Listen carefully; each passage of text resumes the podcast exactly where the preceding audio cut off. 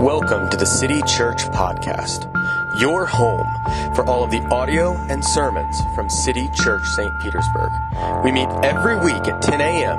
at the Sundial AMC Movie Theater, 151 2nd Avenue North in beautiful downtown St. Petersburg, Florida. So there have been this sort of rush of shows over just the past few months that are all sort of telling the same story in a different way. They're telling these stories of startups that went really, really badly.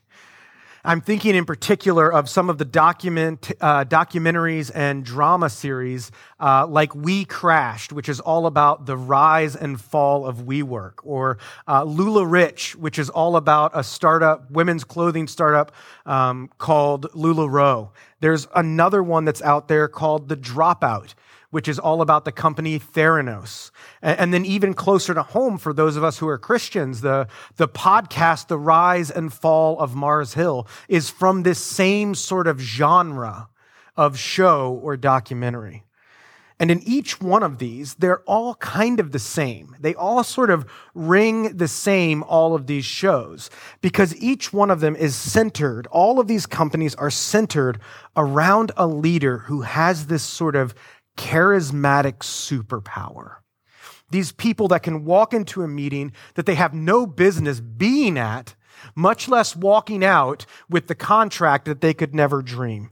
And people around them seem to fall under a spell whenever they begin to open up their mouths and tell their stories.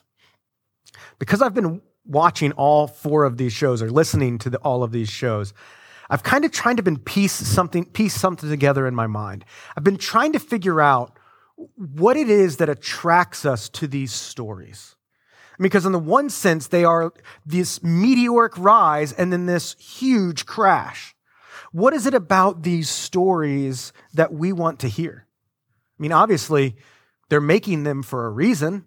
Four different companies. One was made by Netflix, one Hulu, one Christianity Today, and one Apple TV. Different companies all telling a version of this same story. What does that say about us? I'm not quite sure I've figured out the answer to that question yet, but as I've been thinking about that, I have settled on the fact that whether we like it or not, whether we care to admit it or not, we have a level of admiration for these people.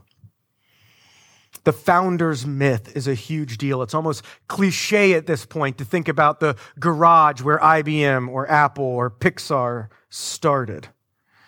And we see these people who start these companies. We see these people who begin these movements, and we're simultaneously attracted and repulsed by their ability to get things done. They can walk into a room and bedazzle people. They seem to have a force of nature inside of them where they get whatever they want. And I think that's the thing. They're able to get whatever they want. And I think there's something inside of each one of us, inside of you and me, that likes that kind of wants that kind of wants that superpower to be able to get whatever we want. Sure, we don't broadcast this to everyone. Like, we don't tell everyone, yeah, I'd like to get my way all the time. That would be gauche. That would be, you'd kind of be a jerk if you said that out loud. But in the quietness of your head, think about when you are drifting off to sleep, what are you thinking about? Or when for some reason you're in your car and the radio isn't working and so you're alone with your thoughts. What are you thinking about? Are you scheming a way to get revenge on your coworker? Are you replaying an argument with your spouse and remembering that one good zinger that if you would have got that one in, it would have been really great? Or maybe you're a student. Maybe you're thinking about how to get back at that bully at school. The prophet Jeremiah tells us that our hearts are deceitfully wicked and that we cannot even know them, that the depths of that wickedness is beyond our understanding. We don't even know how bad the problem is. But God is concerned not just with our actions, but all of those things all the way down to the thoughts and intents of our heart as well. That's why when the author of Proverbs, Solomon, was listing out those things that God hates, those things that are an abomination before him, it's not just the things that we do, but he says that God hates hearts that devise evil. Not just our actions, but even the daydreams of payback and revenge that we all sort of dream up when we think nobody else is watching. This morning, I want us to look at the story of one of the most wicked kings in the history of Israel, probably the most wicked, in fact, Ahab and his wife Jezebel. And while most of us have never executed a murder for hire, like we'll read about today, what I want us to see is how the motions of their heart, how the steps that it took to get them there may look more like our hearts than we care to admit. So if you would, if you're able, would you please stand with me? I'm going to be reading 1 Kings chapter 21.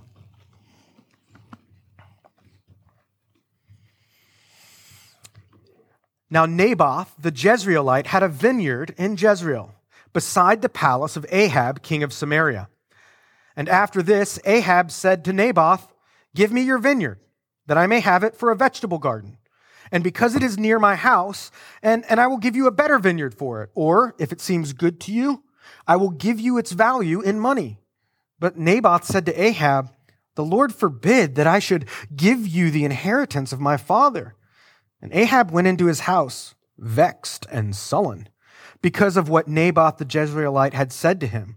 For he had said, "I will not give you the inheritance of my father." And he lay down on his bed and turned away his face and would not eat food. But Jezebel, his wife, came to him and said to him, "Why is your spirit so vexed that you eat no food?" And he said to her, "Because I spoke to Naboth the Jezreelite and said to him, 'Give me your vineyard for money, or else, if it will please you, I will give you another vineyard for it.' And he answered, 'I will not give you my vineyard.'" And Jezebel, his wife, said to him, "Do you now govern Israel? Arise and eat bread and let your heart be cheerful. I will give you the vineyard of Naboth the Jezreelite." So she wrote letters in Ahab's name and sealed them with his seal. And she sent the letters to the elders and leaders who lived with Naboth in his city. She wrote in the letters, "Proclaim a fast and set Naboth at the head of the people, and set two worthless men opposite him, and let them bring a charge against him, saying, 'You have cursed God and the king.' Then take him out and stone him to death." And the men of the city, the elders and the leaders who lived in the city, did as Jezebel had sent word to them. And it is as it was written in the letters that she sent to them. They proclaimed a fast and set Naboth at the head of the people. And the two worthless men came in and sat opposite him. And the worthless men brought a charge against Naboth in the presence of the people, saying, "Naboth cursed God and the king." So they took him outside the city and stoned him to death with stones. Then they sent to Jezebel, saying, "Naboth has been stoned. He is dead." And as soon as Jezebel heard that Naboth had been stoned and was dead, Jezebel said to Ahab, "Arise and take possession of the vineyard of Naboth the Jezreelite, which he refused to give to you for money, for Naboth is not alive, but dead." And as soon as Ahab heard that Naboth was dead, Ahab arose to go down to the vineyard of Naboth the Jezreelite to take possession of it. And the word of the Lord came to Elijah the Tishbite, saying, "Arise, go down and meet Ahab, king of Israel, who is in Samaria. Behold, he is in the vineyard of Naboth, where he has gone to take possession. And you shall say to him, 'Thus says the Lord, have you killed and also taken possession?' And you shall say to him, 'Thus says the Lord, in the place where the dogs licked up the blood of Naboth shall dogs lick your own blood.'" And Ahab said to Elijah, "Have you found me, O enemy?" And he answered, "I have found you because you have sold yourself to do what is evil in the sight of the Lord. Behold, I will bring disaster upon you. I will utterly burn you up and will cut off from Ahab every male, bond or free in Israel.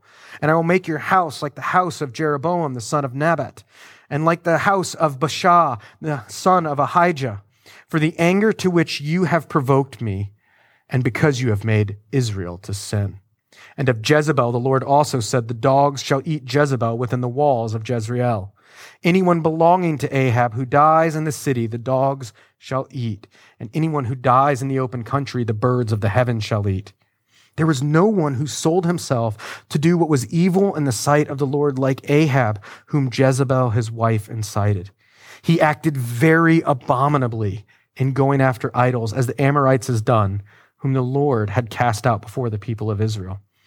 And when Ahab heard those words, he tore his clothes, and he put sackcloth on his flesh and fasted and lay in sackcloth and went about dejectedly. And the word of the Lord came to Elijah the Tishbite, saying, "Have you seen how Ahab has humbled himself before me? Because he has humbled himself before me, I will not bring the disaster in his days, but in his son's days, I will bring disaster upon his house." City Church, this is the word of God written nearly 3,000 years ago and intended for us this morning. You may be seated. If you haven't heard this story before, I will admit that it's kind of a doozy. I mean, the whole thing about the dogs licking up blood is enough to sort of make you shake your head and go, didn't know that was in the Bible. I mean, it gets pretty violent. I mean, the story in a way is pretty straightforward. Naboth, seems like a good guy, has a vineyard. Ahab, the king, wants the vineyard. Naboth won't give Ahab the vineyard. I mean, that's kind of where we're at. And he gets real childish, doesn't he? When Naboth tells him, no, I'm not going to just like sell you my vineyard, the king goes to his room and he turns his back to everybody and he refuses to eat. It sounds like a 14-year-old me when I broke up with my first girlfriend. It's childish behavior. He can't have what he desires and so he pouts. But I think there's two details in this story that really make the characters and what's really going on here pop out. The first detail is why Ahab wants this vineyard. It's right next to his house, and he wants to make it into a vegetable garden. If you've read the Old Testament a bunch, that's a strange phrase. Vegetable gardens don't show up in the Old Testament. In fact, they only show up when you're talking about one place, Egypt. Egypt is the only place in the Old Testament where vegetable gardens are mentioned. It seems like the Israelites, much like Ron Swanson, are not huge fans of vegetables. Amen. Ahab wants to be like Egypt. He wants to grow a vegetable garden. And then Naboth says no. And the reason that Naboth gives is, I can't give you my inheritance from my father. That may fall on deaf ears from us, but the way that the people of Israel, that God set the land up throughout Israel, was that God apportioned a different section of land to every family in Israel. And there was even a social safety net in the Old Testament where if you had to sell your land, if you fell on such hard times that you couldn't keep your land, there was a thing called the year of Jubilee, which happened every 50 years, and that land was supposed to transfer back to you and your family. So you couldn't sort of build up generations of poverty or even generations of great wealth, because there was sort of this every 50-year reshuffling where all the land went back to the family inheritances. So when Naboth says, no, I won't sell you this land, he's saying, I'm not going to sell you this land because this is my family's appointed portion of the nation of Israel. This is the one Joshua gave us. This is the one when God drew out the boundary maps. This is the one I got. I can't give you this. See, what's really happening here is this is actually a very religious argument. Ahab wants to be like Egypt. Naboth wants to follow Moses. You see, even our hearts can begin to trick us. Our schemes, our plots, those fleeting thoughts we have at bedtime often reveal the things that we truly worship. Let's take a moment and have some thoughts for your thoughts. Let's think about the things that we think about. When you have time alone, when you are sort of in your own head, what you find is that those things that come to your mind are the things that you probably actually worship. Most of us here are Christians. Most of us would say, I totally worship Jesus, the triune God. Would you like to know about the Trinity? I can tell you more about that. But in reality, in practice, where our hearts and our minds go are to things like our security in our place, our influence, or maybe our wealth. Whether it's your thoughts go to the love and affirmation that you're looking to get from a certain person or the power that you want in a certain situation, our daydreams are actually windows into what we really worship. That was the case for Ahab, and that is the unfortunate case for you and I. And so his wife comes in and finds him sulking, finds him not eating, and he tells her the reason why, and she takes matters into her own hands. She writes a letter to the people of Naboth's town and tells them exactly how to execute this murder plan. All they've got to do is get two people to accuse him of blaspheming God, and then he'll be liable to being stoned to death. Now, what's interesting is if you have read the story of David and Uriah, there are actually a lot of the same things going on here. When David was struggling and was in the midst of his relationship with Bathsheba, it said he was confined at points to his bed. And then David sends a letter in order to have Uriah executed. And it says in both of the cases that they have other people do their dirty work. David has his general carry out the murder of Uriah. Jezebel does it for Ahab. It's how sneaky and deceptive our hearts are.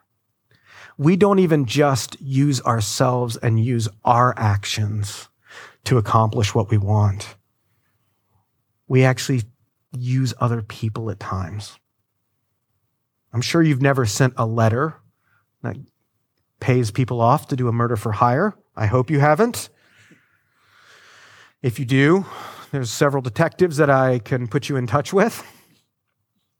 But think about this. Have you ever planted gossip at the right person to sow doubt about somebody who you want taken down a notch? Have you ever used the words of another person to shield you from your own intentions and feelings? Well, I didn't say that. I'm just telling you what somebody else said. How often do we use others and dehumanize them just to get our own way? We turn them into flying monkeys who we just want to do our bidding. Beloved, this cuts us deep. This should call into question the way that we interact with others. That's the way Jezebel interacted. That's the way Ahab did. And it's no surprise to us that this plan actually works. The idea that she sent to the people in Jezreel is exactly what happens. And Ahab hears about it, and he goes down to claim the vineyard as his own. Evil triumphs. The good guy dies. It's not the end of the story. God doesn't ignore our sin. He doesn't let us go unchecked, because no sooner does he walk into the vineyard than God sends Elijah to him, sends this prophet. And friends, these two men have some history. If you have read the story of Elijah, you might remember that Elijah's main sort of foil, the bad guy in all of Elijah's story, is Ahab and Jezebel. If you grew up in church and sort of remember the Sunday school lesson about the prophets of Baal up on top of the mountain trying to get Baal to bring fire, and Elijah dumping water on his wood and then getting all the fire and it all burning up. If you remember that great Sunday school story, you might remember that the financial and religious backers of the prophets of Baal was none other than Ahab and Jezebel. Ahab had a standing bounty on the head of Elijah. They were not good friends. In fact, did you catch how Ahab greets him? So you found me, O enemy. I mean, that sounds like some Victorian duel is about to start. It's one step away from, I'm Inigo Montoya. You killed my father. Prepare to die. It's almost there. That's the kind of relationship. But Elijah doesn't flinch. He's sent by God to call Ahab to justice. And in doing so, he uses an odd phrase. He says that Ahab sold himself to do evil. You see, whenever we give in to our temptations and our desires, we are selling ourselves. We're trading who we truly are for the fraud that sin wants to make us into. In fact, the passage says again later that Ahab did this more than anyone else.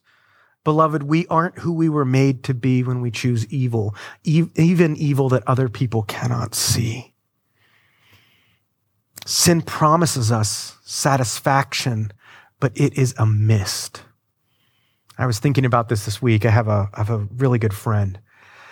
And this really good friend was in ministry for 15 years. And the last 5 years of it was really, really hard on him. And so he decided that it was probably best for him and his family for them to step away from ministry. So he stepped away from ministry and he started working for a roofing company. And he's making a lot of money. I mean, well over six figures. And I called him this week and we were talking and I said, "Friend, how are you doing?" And he goes, this funny thing is happening. I thought, if I just maybe made more money, then my life would be more peaceful. Maybe if I just get out of ministry and I just go make some money, put some money in the bank account, save up for my kid, then I'll be at peace. And he's like, "I preached that doesn't work, but I wanted to try it for myself. And I'll tell you, friend, it does not work." It's the same as us. We know that these things aren't going to work. We know that they're not going to satisfy. We know that they're not going to fulfill us. And yet, what do? We say, well, maybe it'll work for me. Maybe it'll work this time. It's because, church, sin literally makes us insane. It literally puts us out of our heads, but we sell ourselves to it anyway, just like Ahab. And so the prophet Elijah hands down God's justice to him. God is going to cut down Ahab's family. His lineage will no longer be the kings of the northern kingdom of Israel. And then God gets real specific, and that's where the sort of dogs part comes into our story. I won't linger there, but you all read it. But what happens next is probably the most shocking part of this story. It's part of the story that I don't think I ever remembered. I don't think I ever saw before this week. Because the most shocking part of the story is that Ahab seems to realize the gravity of his crime. Ahab seems to hear what God is saying because he humbles himself before God. Now, the text here isn't clear whether he repented, whether he fully turned to God. There's some weirdness in the way that he went about dejected, which is usually like he more felt sorry for himself. But he humbled himself, and God, in response to his humbling of himself, relented the disaster for a generation. He gave him a stay of execution. Think about that. The most wicked king of Israel, the guy who set up temples to other gods all over the country, the guy who had a standing bounty on the head of Elijah, the guy who had Naboth killed simply so he could have a vegetable garden, the guy who sold himself to do more evil in the sight of the Lord than anyone in Israel. God hears that guy's prayer. Think about fill in the blank with all of the evils of this king. God hears that guy's prayer. And then God not only hears that guy's prayer, but he shows mercy to him. God doesn't undo justice. Justice is still coming, but so is mercy. Beloved, no matter what the dreams or schemes of your heart look like, no matter how far you've allowed these things to take root in your soul, no matter how much you have sold yourself to do evil, there is still mercy for you. That's the beauty of the gospel of Jesus. That's the beauty of the story that we see in the person of Naboth. Think about what we have in this story. We have a story of an innocent man who keeps the Old Testament law by not selling his property, whose enemies accuse him falsely of blasphemy, who is taken outside the city and is unjustly executed. That's the story of Naboth, but that's actually also the exact story and pattern of the end of Jesus' life, isn't it? Jesus perfectly keeps the Old Testament law. Jesus is then accused of blasphemy by his false accusers. Jesus is then taken outside of the city and unjustly executed. The story of Naboth is a reminder of the story of Jesus. And that place where Jesus was taken outside the city, the place where he was executed, are the exact place where justice and mercy meet. All of the punishment stored up for you and for me is placed on the shoulders of Jesus in that moment. Jesus shows his mercy and forgiveness to us because of what he did on the cross. He bore our burdens so that God might hear our prayers. That's why we can turn to him no matter how far we've gone. That's why we can turn to him even if we're not ready to admit what goes on in our own heads. Beloved, God calls us not only to repent of the sins we've committed with our hands, but the ones that we've committed with our hearts as well, our schemes and evil desires all the way down. But oh, how beautiful, how assuring that God knows those things about you, about me. And he turns to us and offers us mercy and forgiveness yet again and again. And again, what a joy to know that God is giving us new hearts, that he is shaping us and remaking us from the inside out. Let's be a community that's willing to let our repentance go more than skin deep. A people willing not to repent just of their surface sins and the stuff that other people caught us in, but of the desires all the way underneath and the stuff, the quiet things that no one ever knows. And would that sort of lead us to Jesus and his mercy again? And would that unflinching love move us upwards towards him and outwards towards showing that to the people we encounter in our lives here in St. Pete? Let's pray.